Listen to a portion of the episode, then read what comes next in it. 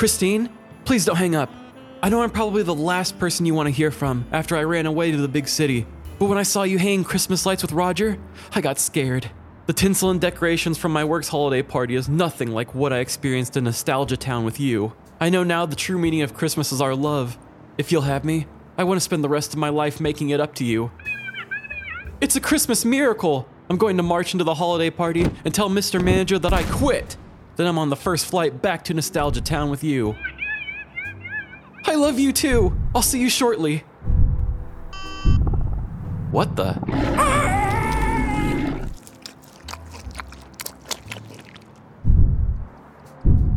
Oh, hey, I didn't see you there.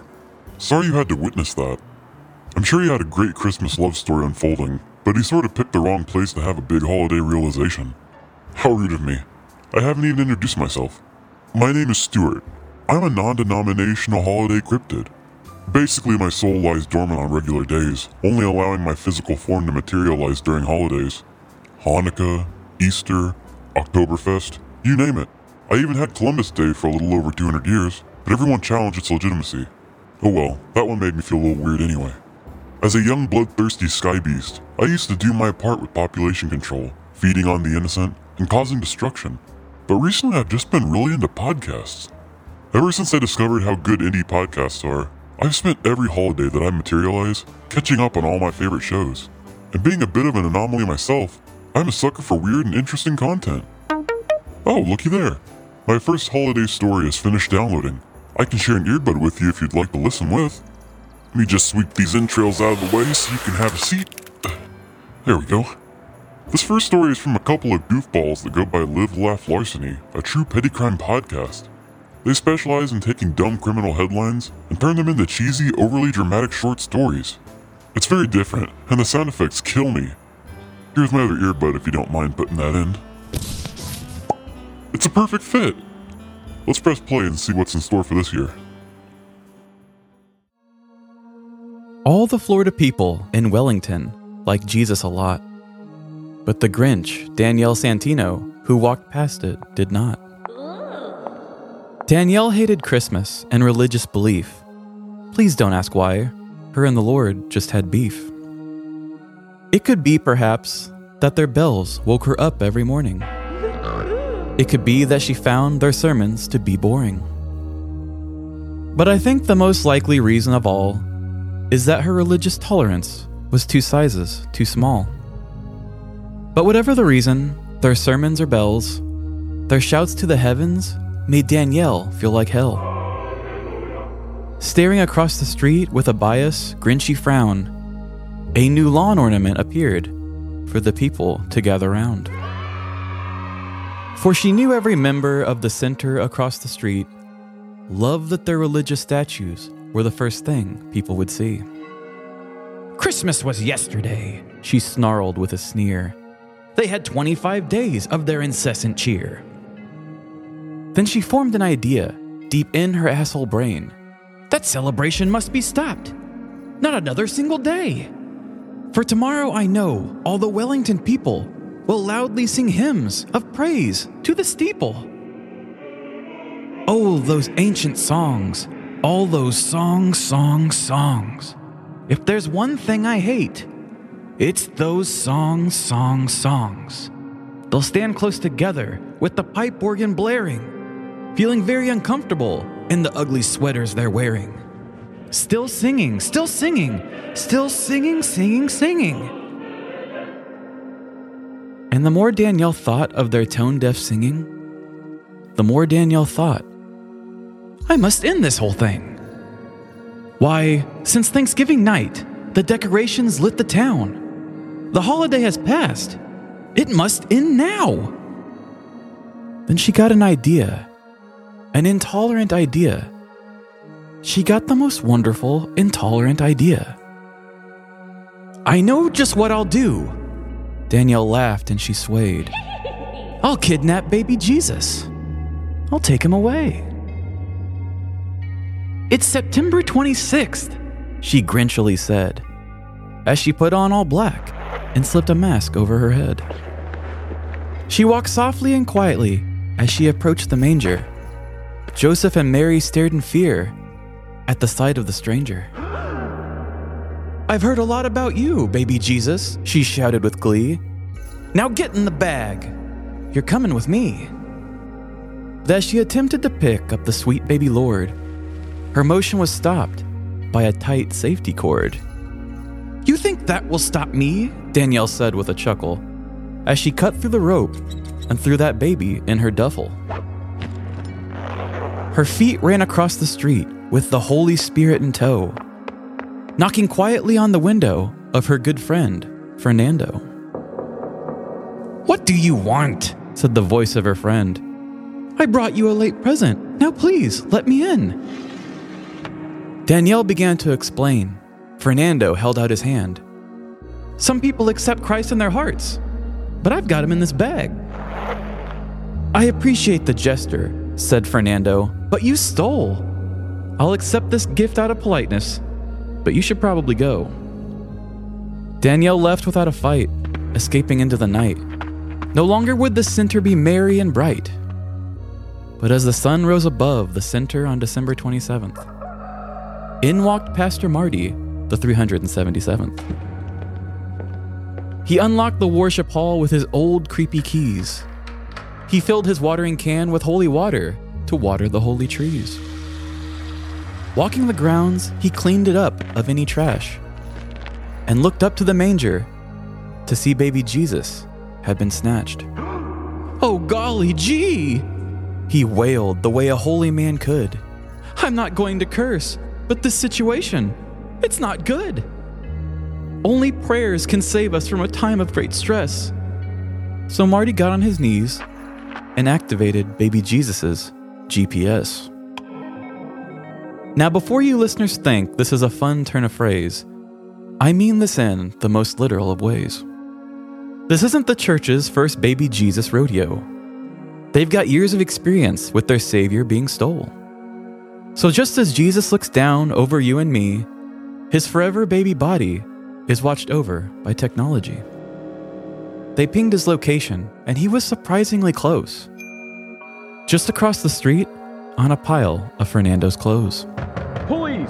As they questioned the boy and his vile act, Why would you do this? he flipped like a pancake and stabbed Danielle in the back. So, what happened then? Well, in Wellington, they say, that Grinch got booked for a Florida man stay. There she sat in the Palm Beach County Jail with a single charge of theft and a lump of coal in her cell. And then the true meaning of Christmas came through that you probably shouldn't steal such a popular loot. So, welcome Christmas. Bring your cheer.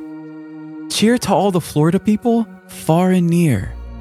Cheer to the bath salters, the shoplifters and stuff, as long as they have hands to cuff. Florida crimes will always be, as long as we have we. Welcome petty criminals as we stand, with petty hearts and red hands. Wow. I need that book printed immediately. okay. We made a little eye contact during this story when you said the 377th. Yeah, Clarify immediately. That wasn't really a real thing. I was Okay. I was like, there is no way. that was me doing a Seussism. Okay. I was doing Pastor Marty, which is another Marty, but I was saying he was Pastor Marty to the 377th. Okay. It helped make the rhyme, but I'd like to think that he just came from a line of 300 plus Pastor Martys. I was like, if this is somehow, some way, a truth in this story, I need to know details. Okay. That is so not. they had a GPS in baby Jesus. Apparently, this is very common. Oh, wow. I learned a whole expose on it.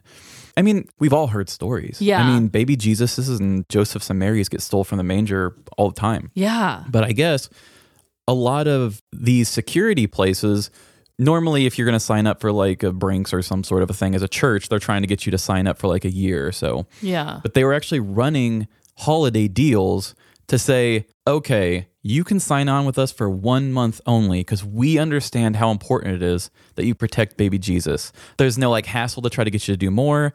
Sure, everybody needs security, but you need extra security on these things. So a lot of churches will or community centers, as this one was, will sign on and put these GPS trackers in their highly stolen Christmas decor. So sometimes baby Jesus, well, baby Jesus is the main one, but sometimes even Mary and Joseph will also have GPS trackers on them too. Whoa, what a twist on a holiday classic. Here I am, some grotesque creature who literally ate a human in front of you, and I can't even fathom the kind of evil that comes from a Jesus thief. Huh. Well, I guess there's no rest for the wicked. I only have so many hours on this holiday, so the show must go on. I don't know how you feel about history, but I've got a great historical true crime podcast hosted by sisters Lindsay and Madison. Together, they form the podcast Ye Olde Crime. The show is full of strange historical facts, crime, and laughs. It's a great bit of nostalgia for a centuries old being like myself, but it should serve as a fun learning experience for you. And welcome to Ye Olde Crime, where we discuss the funny, strange, and obscure crimes of yesteryear. I'm your host, Lindsay Valenti, and with me is my sister and co host, Maddie Stengel. Hello. Hi, How's it going? it's going. Yeah. This episode comes out the week of Christmas. Oh, Merry Christmas. Merry Christmas. Happy holidays. Hmm. I am going to be sharing stories behind popular Christmas tales. Ooh, that's that's appropriate. That's time timeline appropriate. This story is a popular tale that I think once I get into it, you're going to be like, yeah, I know this one. Okay. If you live in the UK, you're probably familiar with a popular Christmas dish known as mincemeat pie. This festive dish is made with fruit, spices like cinnamon and nutmeg, and a mix of herbs. But it's rumored that once upon a time, back in the 16th century, this dish had a, shall we say, more meaty and rather unsavory beginning. Was it long pig? Yeah. God damn it. Historians in 2016, particularly a blogger named C.R. Barry, wrote about how the dish was actually invented by a group of French cannibals. God, it's always the French. First Yeah. bone bread, now mincemeat pie. And they're the ones that punish pigs for eating their babies' faces when they don't feed them. Just feed the pigs and then you can eat them. Like that's how That's how it should work. cha- it's a food chain. You gotta. okay. Never break the chain. or the pig will eat your face. like, what the hell? They decided to make pies filled with a mix of fruit, spices, and minced meat to hide the fact that the source of the protein was actually people. Okay. And the reason mincemeat pies today are now meat free is to hide the fact that they started off as such a horrific dish. Great. In Paris in 1384, the butcher of Rue de Marmozet was one of the most well known of his trade in the entirety of France. Dang. Of his wares, his pâtés and meat pies were what sold the most. People from all over the country would travel to Paris just to try them. hmm Even King Charles VI reportedly came to sample his wares. Uh oh. BFD. Like super exclusive. hmm He's the Guy Fieri of France. Yep. Yeah, there you go. I was trying to think of a dives, diners, and drive-ins joke, but I couldn't think of one. Well, next to the butcher shop was the town barber, who had a large number of patrons and was particularly popular amongst foreign students who were in the city to study philosophy. no. hmm It said that when he would find himself alone with one of these foreigners, his hand would occasionally slip and he would slit the throat of the unsuspecting student before they were sent down a chute into the basement, a basement that he shared with his neighbor, the butcher. So this is now Sweeney Todd. Yes. Yes. Okay, got it. The butcher would then proceed to chop, grind, and mash the body until they were at a consistency where they could be the key ingredient for one of his famous meat pies.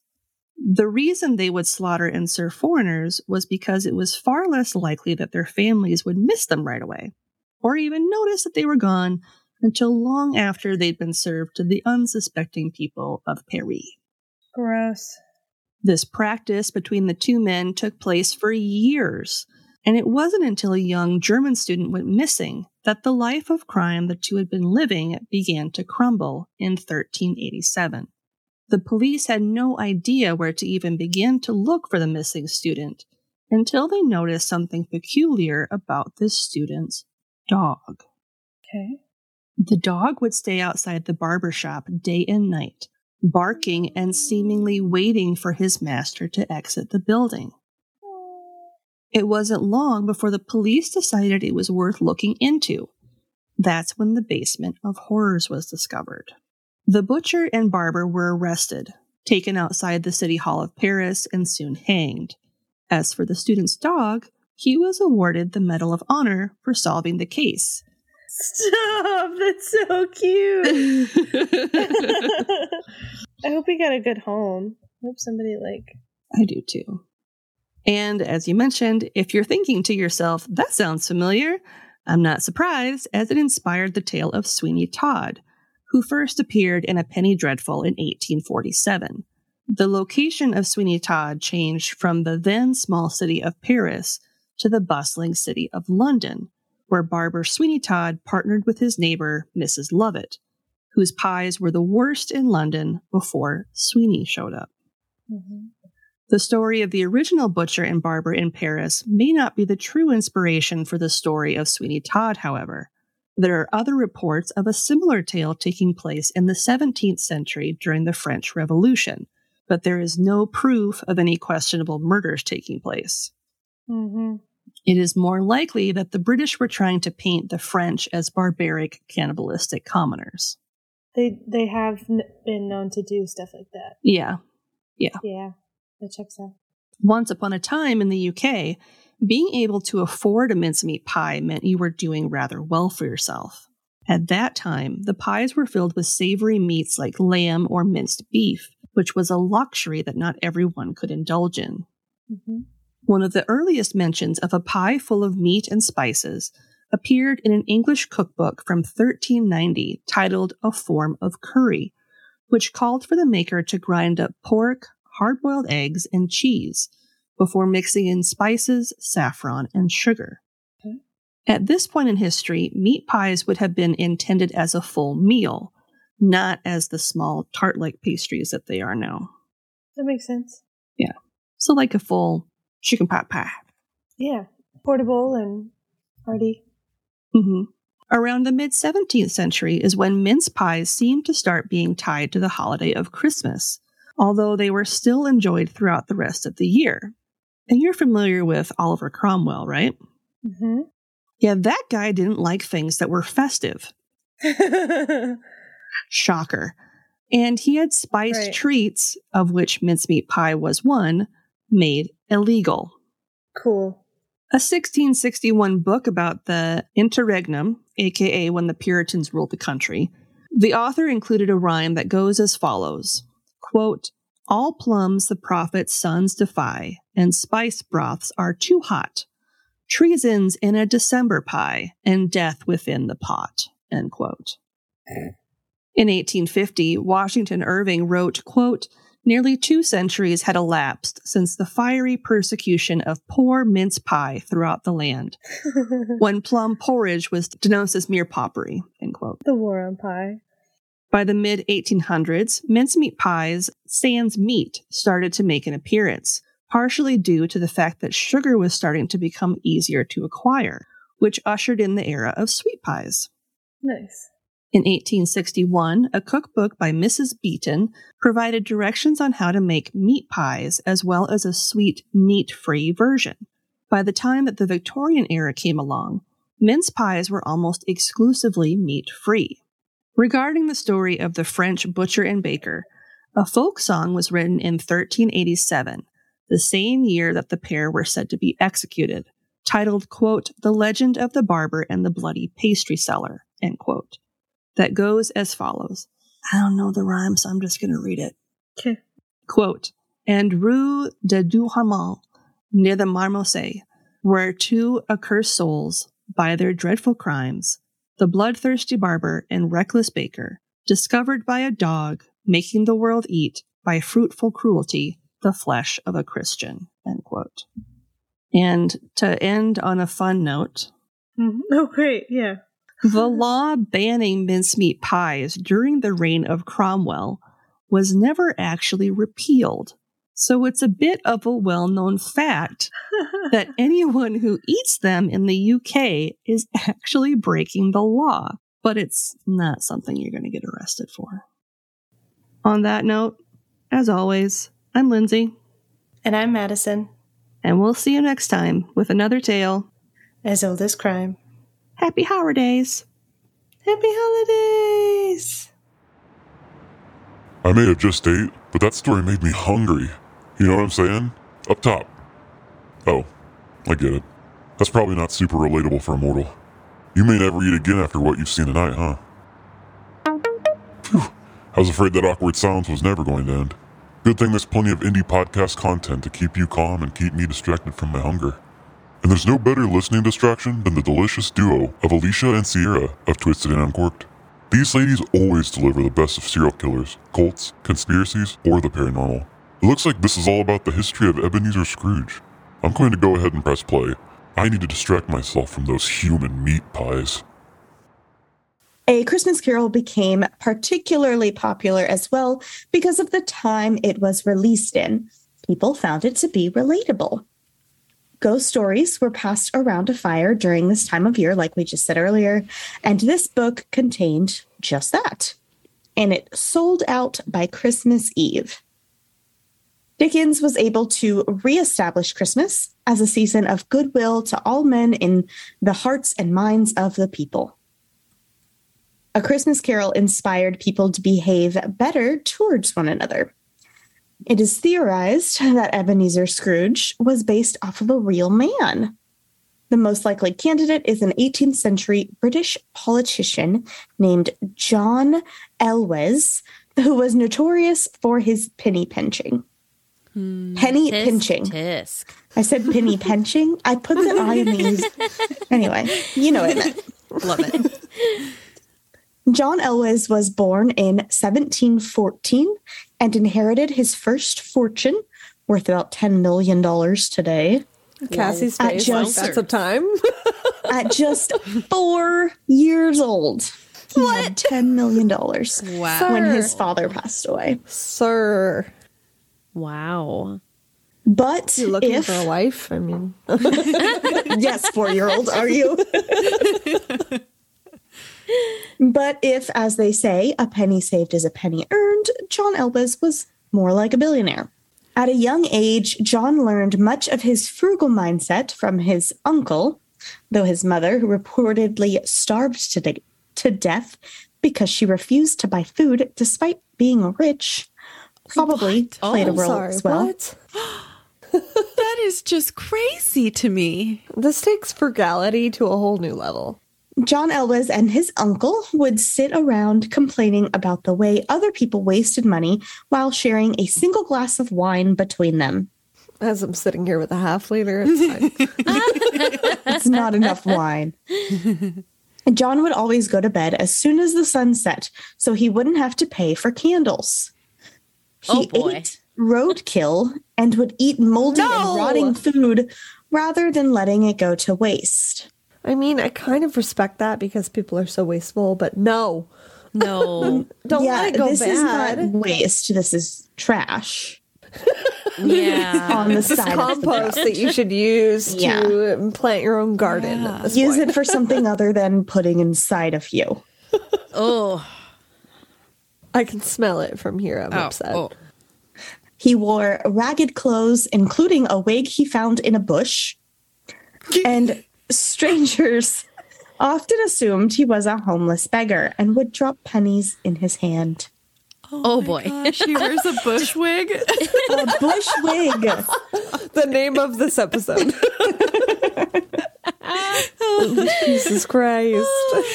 John would walk in the rain rather than paying for a coach. And then he would sit around in his wet clothes rather than building a fire to dry them. His oh, roof leaked and his lavish home fell to ruins around him up until he died in 1789. He was Good known to get right? he was known to get mad at birds who stole hay from his fields to build their nests. It honestly was a Sir. compulsion to save as much as possible. You can't take it with you, man. Exactly. like for what? For and what? also, the birds are just doing their thing, okay? They're being just as frugal as you. You found a bush and a wig. Why can't they find a hay in your field? Did you see? A bush You and found a a wig. bush and a wig. Yeah. yep, I did. and a hay in your field. I love it. A wig in a bush. A wig in a bush. Your wig in a bush. Oh my goodness. Cats and wigs. Exactly. John ran for parliament and served three terms. Who the fuck voted for him? he was technically a member of the Whig Party. no pun oh. intended. According to Wikipedia, the Whigs were a political faction and then a political party in the parliaments of England, Scotland, Ireland, Great Britain, and the United Kingdom. John would travel to Parliament via the long route to avoid toll roads, and he would ride his underfed horse to work, stopping Rude. along the way to eat a hard boiled egg he kept in his pocket. It doesn't get squished. It was Very the hard boiled. 1700s. Okay. Just. Ugh. Hopefully, it wasn't. Everybody peeled smelled. Everybody smelled. So I don't think they noticed. And he the was wearing hard-boiled his smell. bush wig, so it's like, They I, but I pooped also, in the road. You know, it's fine. I really hope that he shared part of that hard boiled egg with his horse, though.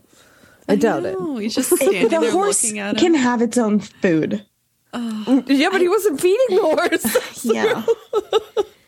so sad. The halvesies? After a total of 12 years in Parliament, he decided to retire rather than continuing to spend money in his elections. The Scrooge comparisons start to fall apart, though, once you get past extreme personal frugality.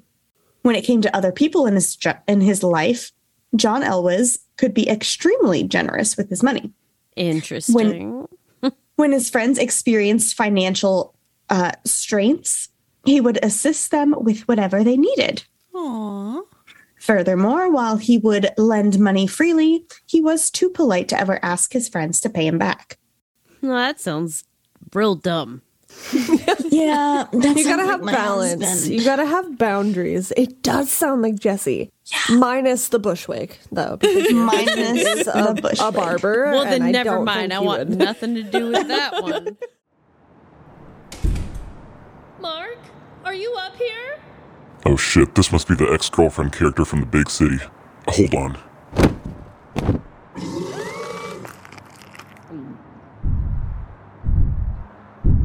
Ugh, sorry about that. Honestly, after the whole egg in the pocket story, I wasn't really hungry. But we still have a couple of stories left to go, and I hate when people interrupt my podcast. You may have noticed some other voices in that last story. It turns out that story was a Christmas mashup between Twisted and Uncorked and another great show, PNW Haunts and Homicides. Their show is hosted by Caitlyn and Cassie, and they specialize in all things true crime and paranormal, mostly happening around the Pacific Northwest. Actually, I have a few cryptid cousins that roam those forests. And the hits keep coming. This story from PNW Haunts and Homicides is also from the same mashup, so you get to hear a little more of the Twisted and Uncorked ladies in this clip too. Consider that my little gift to you. It looks like we're going to learn about a murderous dentist in this one. He had quickly become a pillar of that small town community. Always. Pillar to killer. He was more than just a respected businessman in Roseburg, though. He held memberships at the Elks Lodge and with the Roseburg Monthly Music Club. Oh, it sounds very wholesome, but I feel like you're gonna you're gonna Yeah. shatter it. Pretty much. he was married to an attractive and dutiful woman, and the couple had three young boys. On the 13th of July that same year, Dental. Dental. Yep, that's his name. Totes. Might as well be. Yeah. I was gonna say, is that actually his name though? Because that's, that's why he chose that profession. Yeah. Dennis Russell was hired under the pretense of Dr. Brumfield needing assistance with removing some tree stumps from his property. Were they tree stumps or were they bodies? Good question. okay. Dennis was a well liked and unmarried man, though he was not known for his wit or intellect in particular.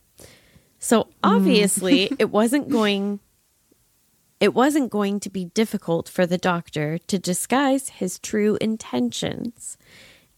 And in this case, the truth is certainly stranger than any fantastical fictional tale I could have imagined. Ooh, say that four times I- Yeah, no I kidding. won't. Love this as a, a prelude though. yeah, absolutely. You see, the image that Dr. Brumfield had projected to the community of a wholesome, prosperous, and all American family was indeed, at least in part, a fabrication. For you see, the good doctor did find himself in a bad habit. Oh, in a bad bit of money trouble. Oh, was like, oh no, a bad Yeah. habit. Oh, a bad habit. I got a bad habit. well, killing people usually is a bad habit, but yes. Arguably one of the worst. his plans for Dennis lied in using his corpse to fake his own death. He exactly. Dennis! Yeah. oh, I was really hoping he was just going to be an accomplice. Yeah. That would have been probably Dennis's preference, but Poor Dennis. R.I.P. Dennis slash dentist. Yeah. He had a $30,000 life insurance policy and had also taken out two separate loans from Roseburg banks. Insurance schemes, as one might surmise, he may have already learned, were a far more lucrative way to make a quick buck than any other occupation. He'd actually already previously received payments for homes that had been burned to the ground. So this is our wholesome Oh. dentist who's just, you know, lighting shit on fire. It's just a huge con man. Wow. Yeah. Pretty wild. The handyman Dennis had been offered a bottle of moonshine when the doctor arrived to pick up him up at his home. In hindsight, it probably would have been a good idea to hold off on the day drinking until after he'd finished his work, you know, blowing up tree stumps clean out of the ground with dynamite. But of course, Dennis didn't have the benefit of knowledge that the moonshine had also been laced with some sort of sedative. So, questionable Oh. choice? Sure. Oh my gosh. So he just starts drinking Right. it before Yep. work. Yeah. but you got to feel bad for the guy once you find out what's next. When Dennis had succumbed to the power of the tainted spirits, Dr. Brumfield took him about a mile down the road in his personal vehicle and not for a picnic.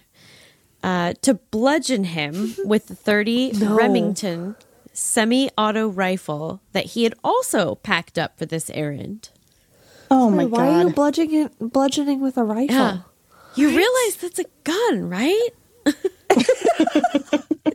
I mean, I'm not going to tell you how to murder somebody, but I feel like you did it the hard way. Just like, come on. Yikes. There's such an obvious cheat code here.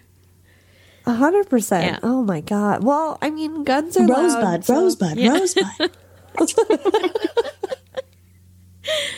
No. Yeah. Oh, poor Dennis. I know. I was really starting to like him. I know. I was really starting to become attached. Making a second stop further along the road, Dr. Brumfield shot Dennis twice with that same rifle. Even in a rural community, gunfire could draw attention, so he quickly sped away from this second location, which Roseburg is still pretty small here in Oregon, like compared to a city like Portland. So I was kind of surprised. I was like, why are you so worried about getting caught? Like, isn't everybody just out shooting guns like pew pew? Mm-hmm. Yep. Pew pew. Old time westerny. Yeah, that's what they sound like. So In my he- experience, yeah. yes. Which is zero. So he just drove away? Like, Um, well, he did just drive away, but unfortunately, he did take Dennis with him. Yeah. What? Yeah. So he shoots is him and then takes him with. He beat him. Yeah. And then he was like, oh, wait, this is a gun. And then he shoots him. And then he's like, oh, no, I'm going to get caught. Come on, let's go. Why? I don't. Uh, ugh. Sir. Yeah. I think probably at this point, he wasn't really asking Dennis nicely. He was probably just yeah. shoving him back into the trunk, but who knows? Poor Dennis. I'd be like, fuck you. No. Yeah. I mean, assuming that Dennis was even conscious, I feel like, yikes. Okay. Can I just say, um, I have a, a an S, what is it called? A um, prediction Oh, of what is going to happen next. Oh, I like and it. And I don't think it's actually going to happen, but it would be hilarious. Sarah, don't spoil her. Because is there a trail of blood that follows his vehicle all the way back to where he is? Is this going to get even more Looney Tunes? Yeah. than we thought? right? Right. It feels like a cartoon. oh, it's it. It honestly gets more cartoony. Um, oh gosh. that specific explanation would be just mwah, chef's kiss, but no. it wasn't until he reached the river that the doctor made a third stop to remove each and every tooth from Dennis's mouth. No. That's oh, that's Sierra's worst So nightmare. Hmm. he's a dentist because he's literally a psycho. Yeah. Oh my god. That's Never trusted yeah. a dentist. Enjoys come it. full circle. It's my best guess anyway. Why? So the weird part though Sierra has to think about Yeah. teeth. I get it. I get it. It's it's horrifying. Can't stop like goosebumps. that seems like a lot of work. Yeah. Yeah, right. Yeah. Like how many teeth do adults have? Like twenty five. Um he may have think had up it's to 32. 32. Yeah. Oh. It's 32 with your wisdom teeth, 28 without. Okay. I'm one of the weird I've never stopped to count my teeth, but I'm glad you knew that off the top of your head because that wasn't even close. I'll tell you why after we're done. I'm gonna message you guys how many teeth I actually have later. Perfect. if you could just take a quick count and get back to us, that'd be great. Doing some research here. Yeah. Yeah, absolutely. Oh no. Well, it gets weirder though. And that's just on this third stop before we move on to more weirdness. I there's levels and layers. It's like an onion of weird criminal activity. Um he then threw those teeth into the current of the river. Why? What was the point? It's making a well, a I guess to get rid of DNA. Yeah, dental Well, records. I mean, there's yeah. no, you know, nobody's testing DNA back then, so I was kind of thinking this. Yeah, it's like- 1921. That's I forgot what timeline it was. But can't they, couldn't they still identify people by dental records back then? Um, I don't think that you could really identify someone by dental records back then because, um, at least in part, I think that they use your X-rays when they do That's that. true. Right. Yeah. That yeah, I is think. I think the most that they knew was if they have a gold tooth, they must Right. have money. Right. I think we're dental records. Just like somebody looking at a dead guy's mouth, like, yeah, that looks like those. Make them bite Jesus something, and then Christ. the dead person bites. oh, yeah, the bite is the same. yeah.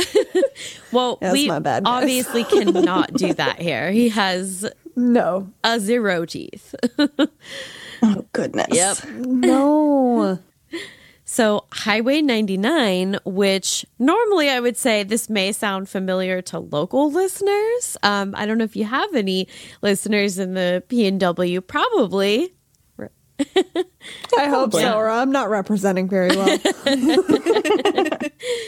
But on Highway 99 is where he pulled over yet again to place his signet ring on the man's finger. Now that's what I call a cliffhanger. Putting his ring back on his victim? Is this a calling card thing? Or is he trying to disguise the victim that passes him? I'll have to send you with the full episode on that one so you can see how it ends. It looks like our final story is done downloading.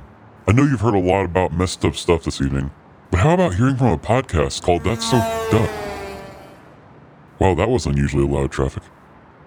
The final show that I have downloaded is called That's So Fucked Up and is hosted by Ashley Love Richards. She covers all things bizarre and all around, well, fucked up. Hopefully, you can stomach one more holiday story. That's fucked up. So, you guys, this is Ashley Love Richards. You know me, I'm your host. And today I am joined by one of my audio engineers and friends for over a year and a half. We have been on this ride together for a hot second. It's been a great ride, too. Who are you? My name is Gatris Monique Purdue. I love that that rhymed. Thank you. I know. Yeah.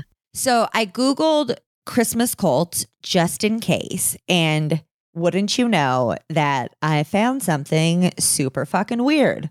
So I found this thing, Gatris, called the Gracias Choir. Gracias Choir. Yeah.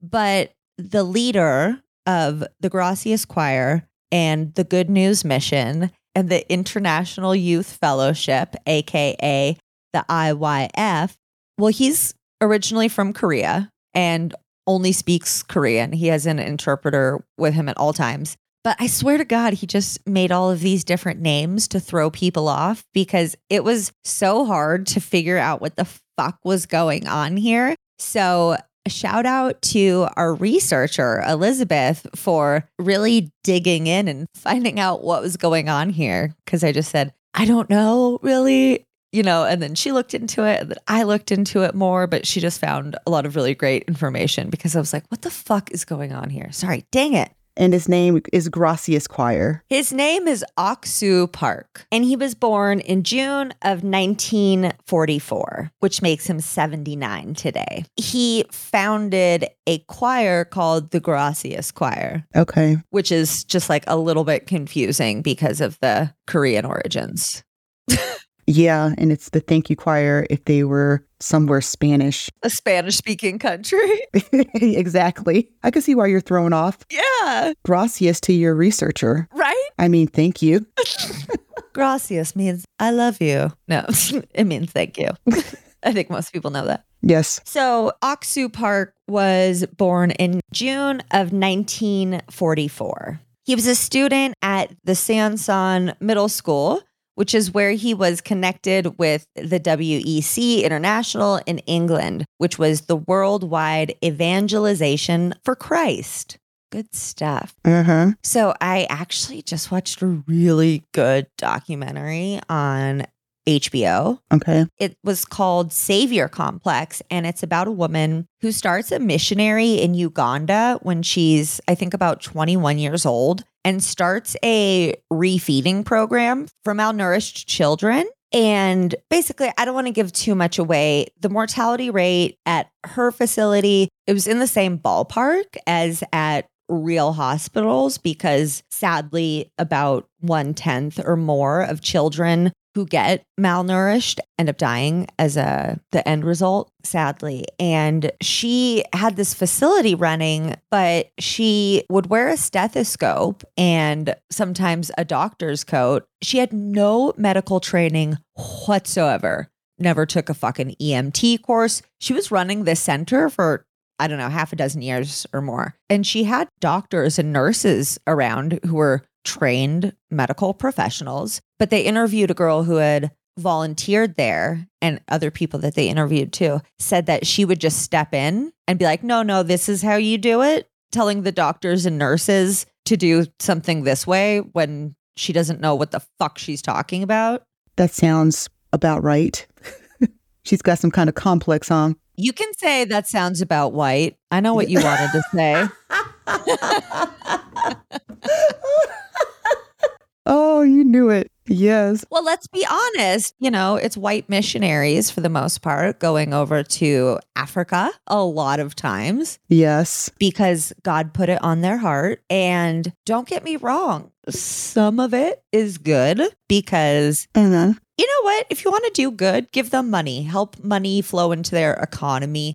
Not so much just hand over the money to the government because unfortunately, many governments are very corrupt. But if she had all this money flowing in from donors, she should have been giving that to the hospitals in the surrounding areas that have real doctors and medical facilities. exactly. But she definitely seemed to have, well, a savior complex, which is the name of the documentary. And everybody's like, why are you going off about this right now? Because she was a missionary and the worldwide evangelization for Christ was an interdenominational mission agency that focused on evangelism, discipleship, and church planting to share the gospel cross culturally.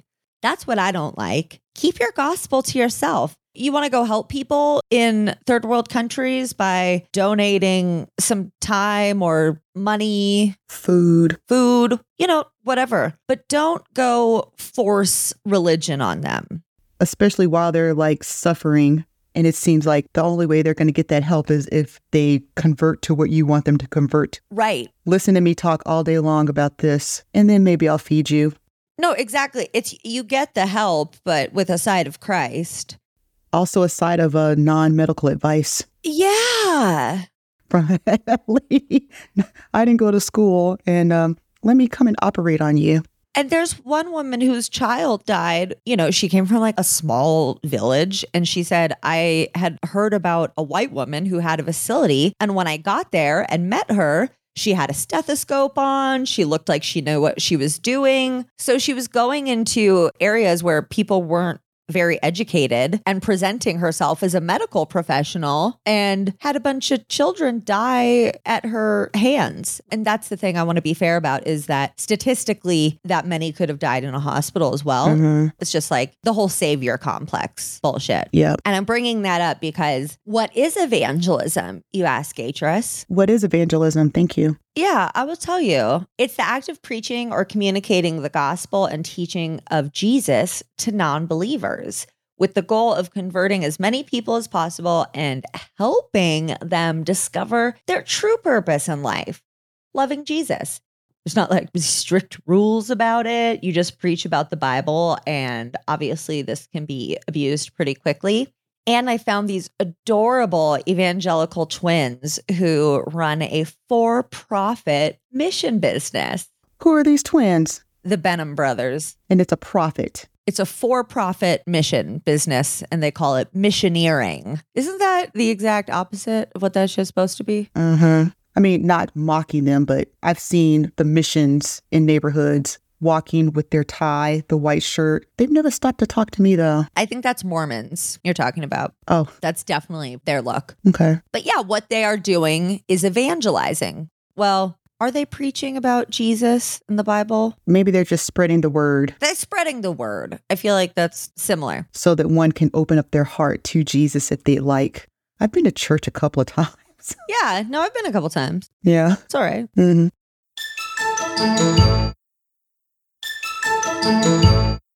So he officially joined the missionary program in 1962 and was trained in theology and the practical life of faith based on the gospel. Oksu does mostly public speaking and sermons to preach his gospel, and he has also written 38 books related to Christianity.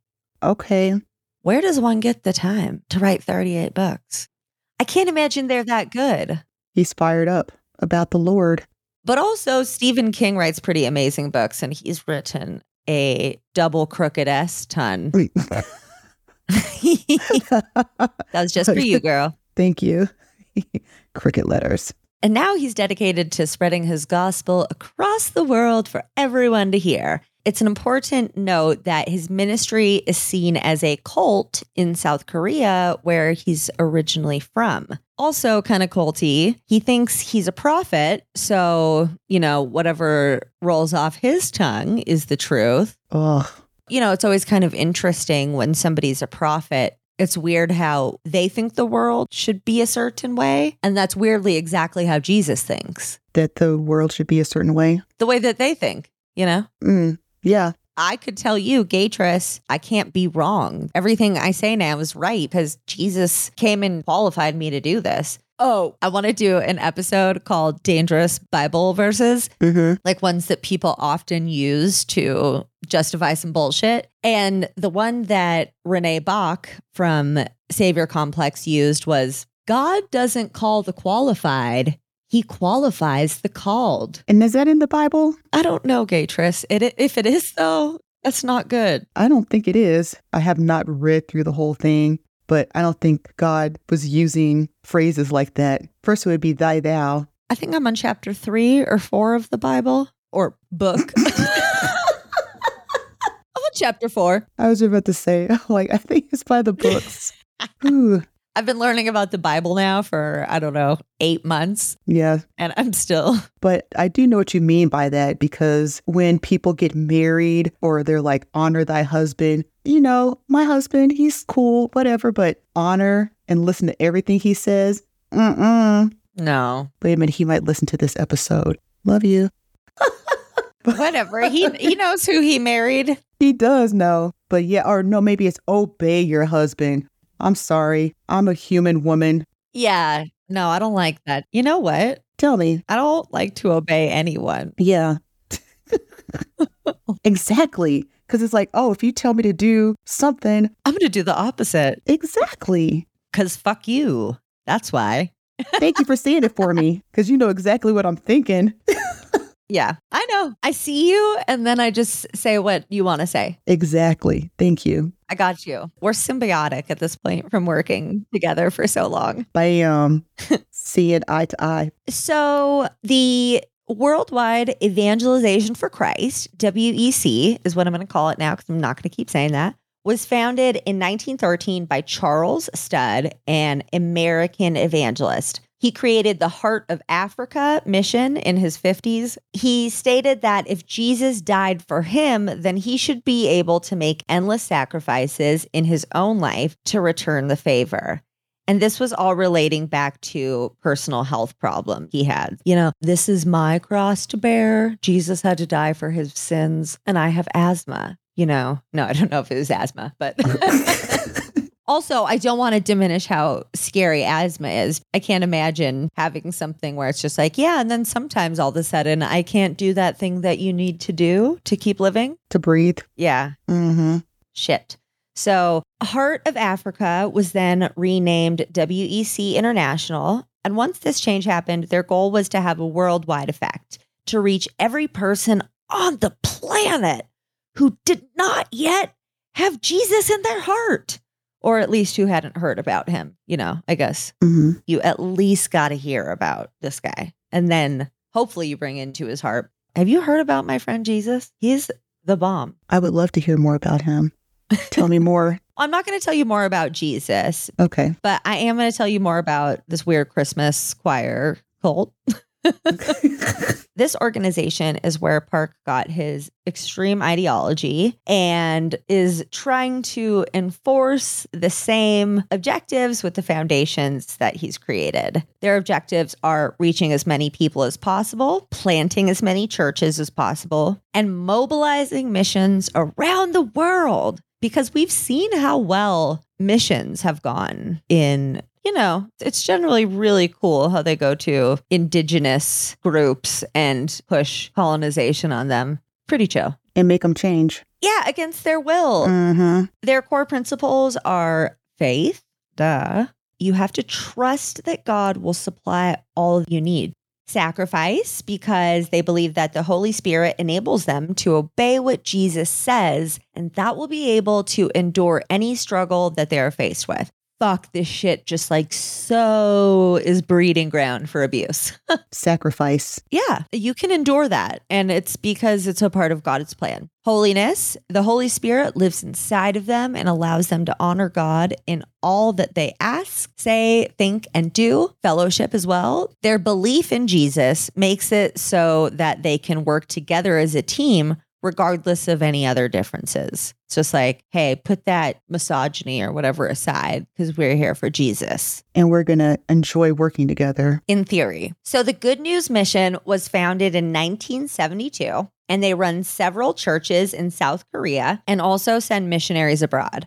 There are now over 350 Good News Mission churches around the world. They are independent Baptists, which are generally fundamentalist Baptists. And if you guys know anything about the IFB or the independent fundamentalist Baptists in the United States, they are fucked, like as fucked as the IBLP, Bill Gothard Institute for Basic Life Principles, all that stuff. I'm not familiar with the fundamental. The Don't say that because you will know okay. if you still listen to any of the show.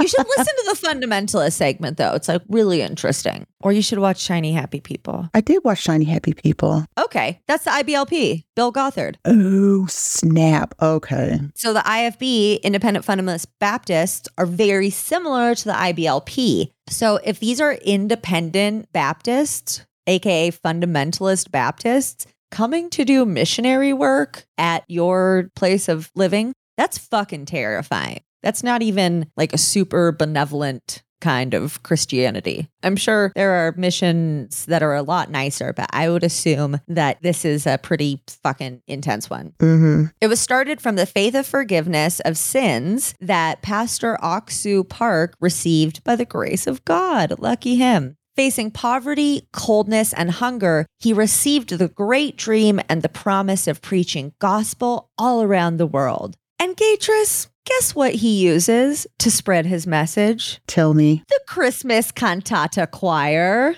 Oh, okay. And that's what makes this a Christmas cult. I wouldn't have guessed that. I should have guessed it though, but that was a good one. No, I mean, how would you have guessed it? It's pretty fucking out there. Let's be real. Mm-hmm. So the Gracias or Gracias, if you're in other Spanish speaking countries, choir was founded in 2000.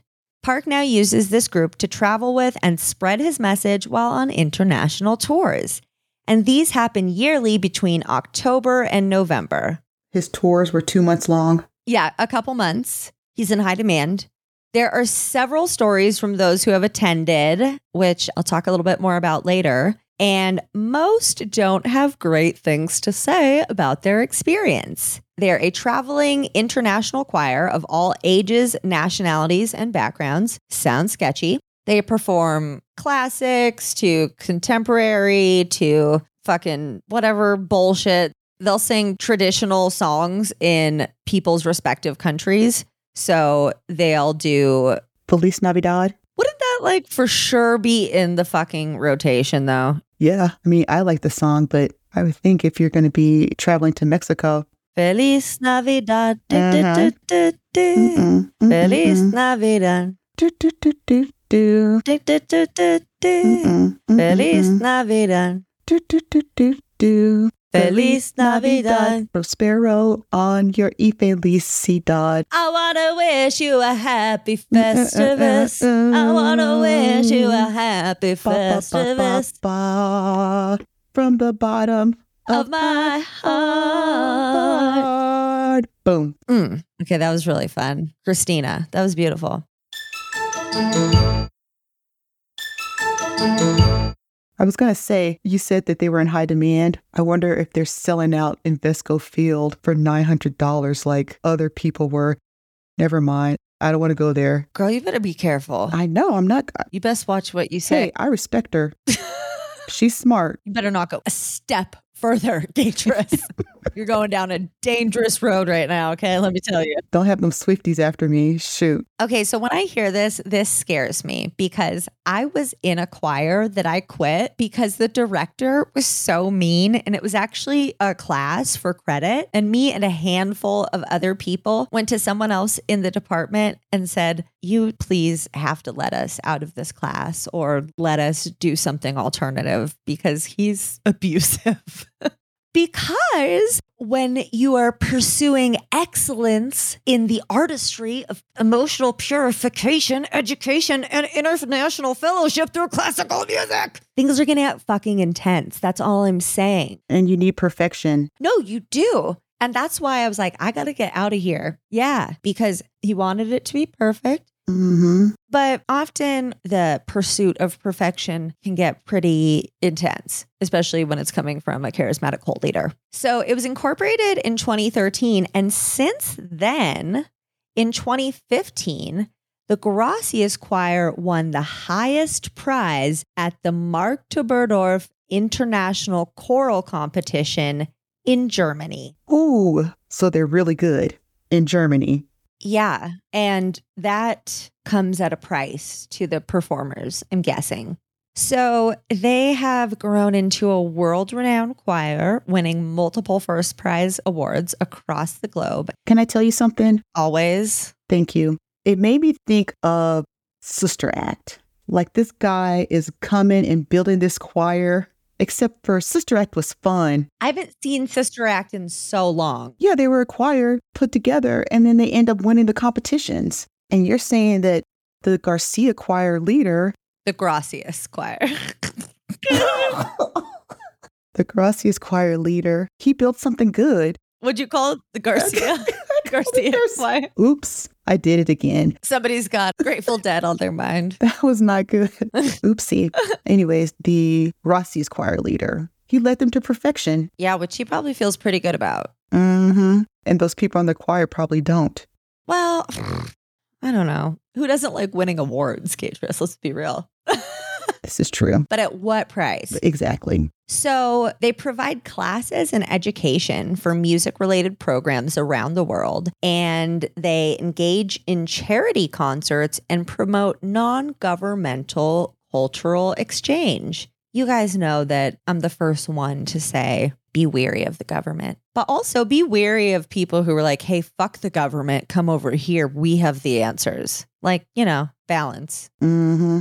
Buyer beware. And then there's the International Youth Fellowship established in 2001 and like some bullshit mind control thing, raising leaders with global insight through youth education, activities, and realistic solutions to problems in the global village. It just sounds like, oh, we're raising leaders.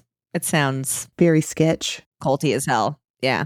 So a lot of these experiences are from Reddit. So I can't totally verify them, but let's pretend that I could because I did reach out to somebody who did not get back to me. Wait a minute. These are experiences of people that were in the choir. no, people who attended. Oh, okay. So we're getting their reviews. Yeah. Okay. So, one woman said that her and her boyfriend attended the Christmas cantata and that they had received free tickets from their landlady.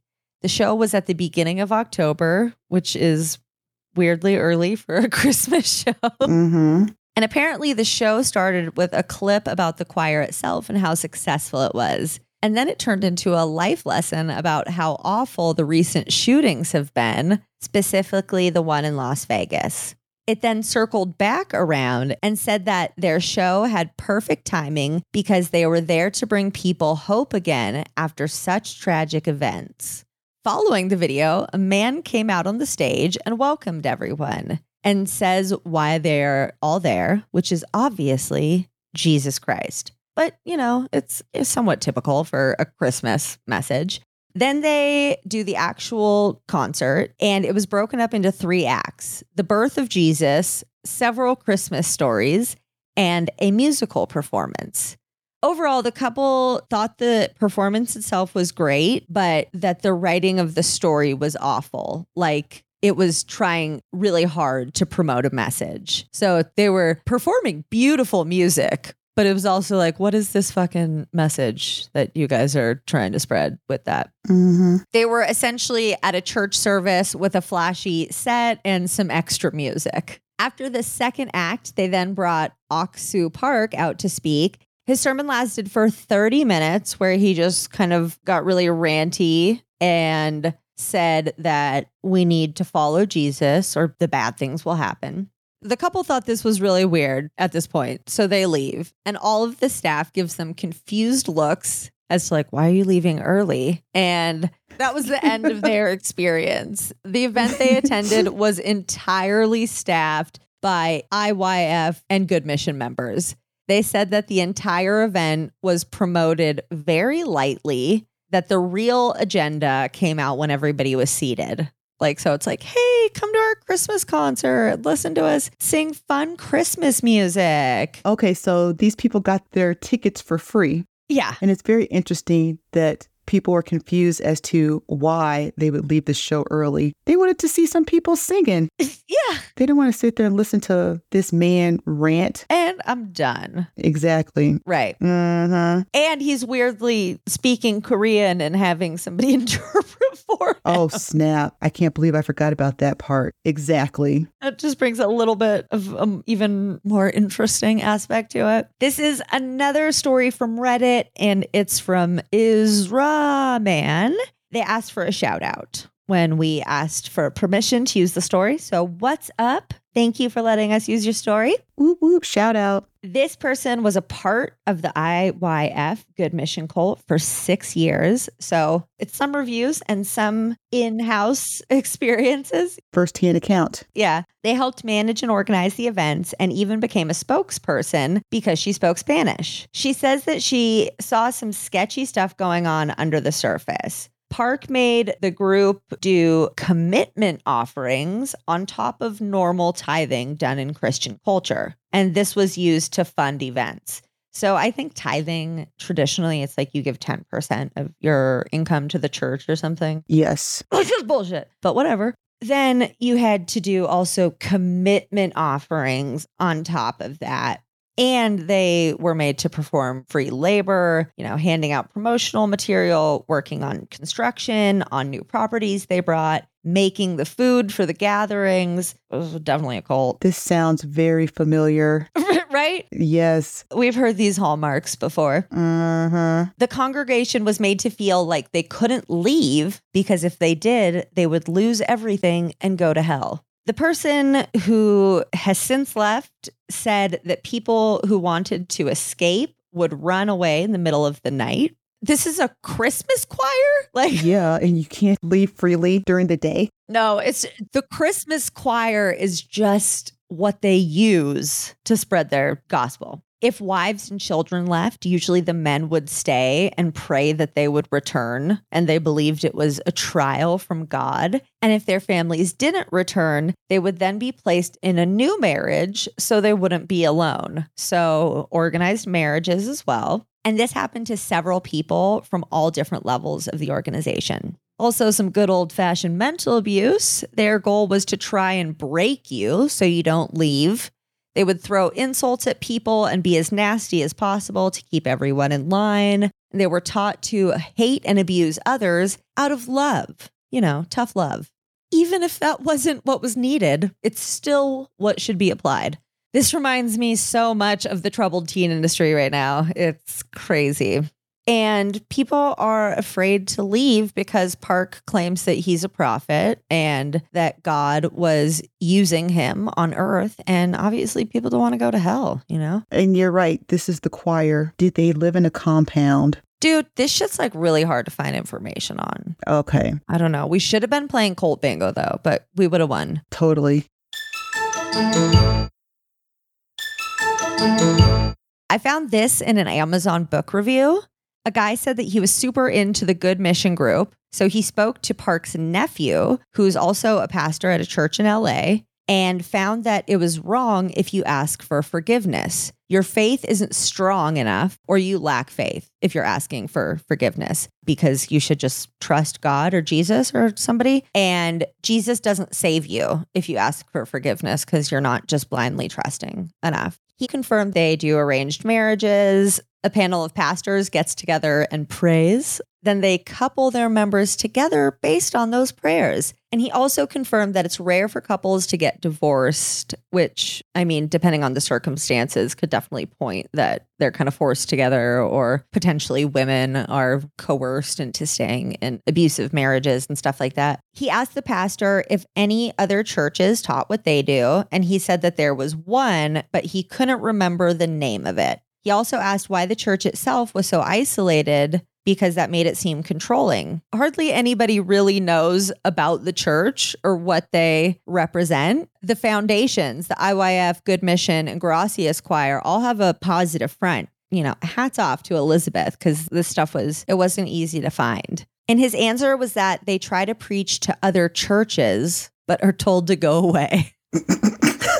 because a missionary isn't well, it's not a church. It's a person or a group preaching. So they're trying to bring their system into other churches and they're like mm, fuck off. That church already has their message. yeah we're good thanks They know the Lord. in 2011, there was a pretty big scandal where 400 English teachers volunteered to teach English in Mexico. And, you know, some of them naturally were young college students. And they claimed that the classes were going to be called English Camp. Instead, they were religious lectures, mostly talking about sin. And these classes were guarded by security, and anyone who tried to leave was prevented from doing so. Participants who were late were forced to do physical labor or have some sort of physical punishment. So they would generally have to perform excessive exercises instead of learning. And one of the college students who went to teach said that she was the victim of a scam. There were also questions going up in India and Uganda over their religious materials being used in public schools. And everything that is being used in public schools is provided by the Good News Mission. They're everywhere. And just, you know, to round things off, Park has had several fraud charges against him Not surprised. right? In 2017, it was said that he sold fraudulent over the counter stock to his 800 church members and that he also took in an unlawful profit for a church. So, you know, the pastor can make X amount of money, but he's like, mine, it's mine. Your commitment offerings are actually mine. It's amazing how, I mean, I really don't know how much money uh, preachers make, but just looking at TV, the guy in Texas, again, I don't know how much money he makes, but they've got that mega, mega church. And I'm sure he lives in a mansion. Yeah.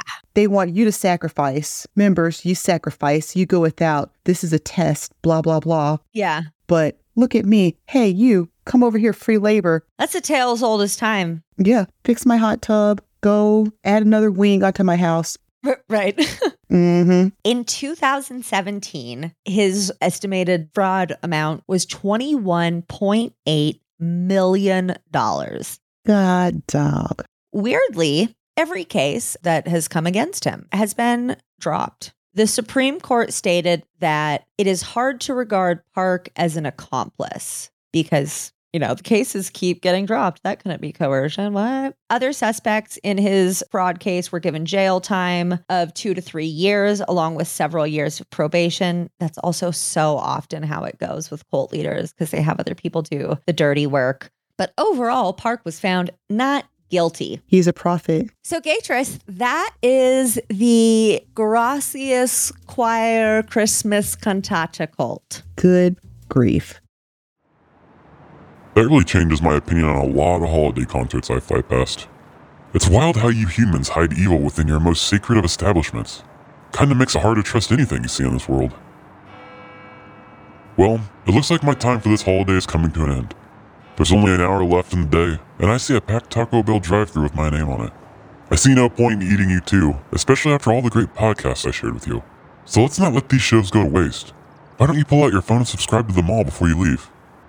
Now, if you'll excuse me, I've got a little holiday feast of my own to have. Good luck explaining this to anyone!